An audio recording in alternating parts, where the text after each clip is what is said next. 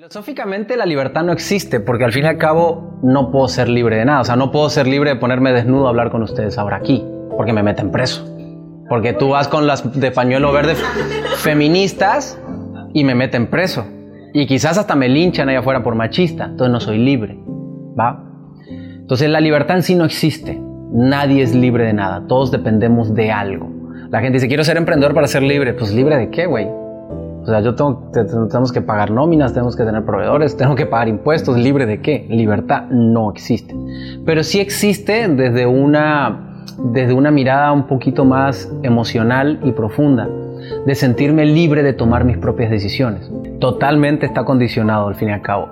Entonces, hablo del libre albedrío en el podcast y justamente cuestiono eso.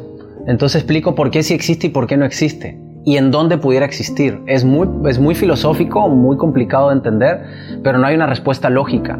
Lo que sí llego a un, cierre donde digo, pues bueno, dentro de lo que me toca de mi libertad, es lo que me toca de mi libertad, porque al fin y al cabo, el hecho de vivir en una ciudad, ya no eres libre, estás en una ciudad, tienes un código postal.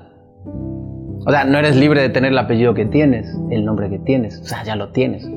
Pero dentro de la libertad que tengo, dentro de las... Tengo, o sea, estoy yo y tengo un montón de barreras alrededor, ¿vale? Tengo un montón, o sea, estoy yo aquí y tengo un montón de barreras a mi alrededor.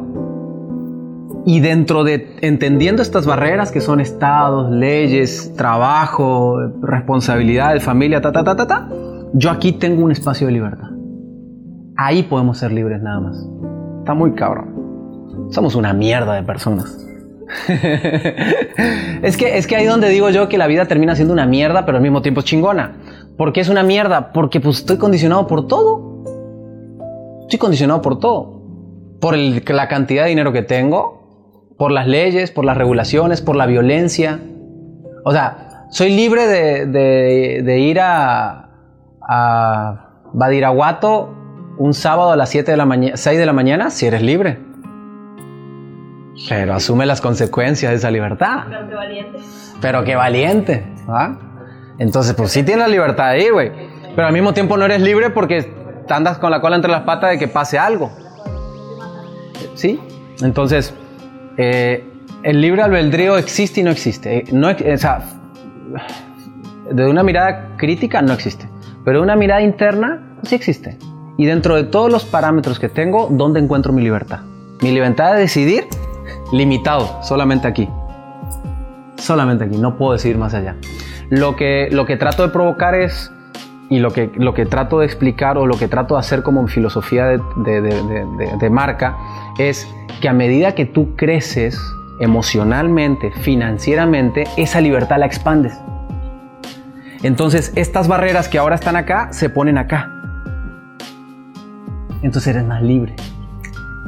Entonces, con dinero ¿va? Y con libertad emocional, eh, vivías en el barrio que no podías salir a las 2 de la mañana a caminar, ahora vives en el barrio privado y puedes salir a las 2 de la mañana. Entonces expandes tu libertad.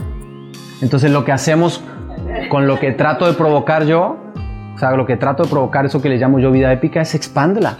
Va a haber un punto donde tiene un límite, a huevo tiene un límite. Pero la expando lo más que puedo y la hago grande.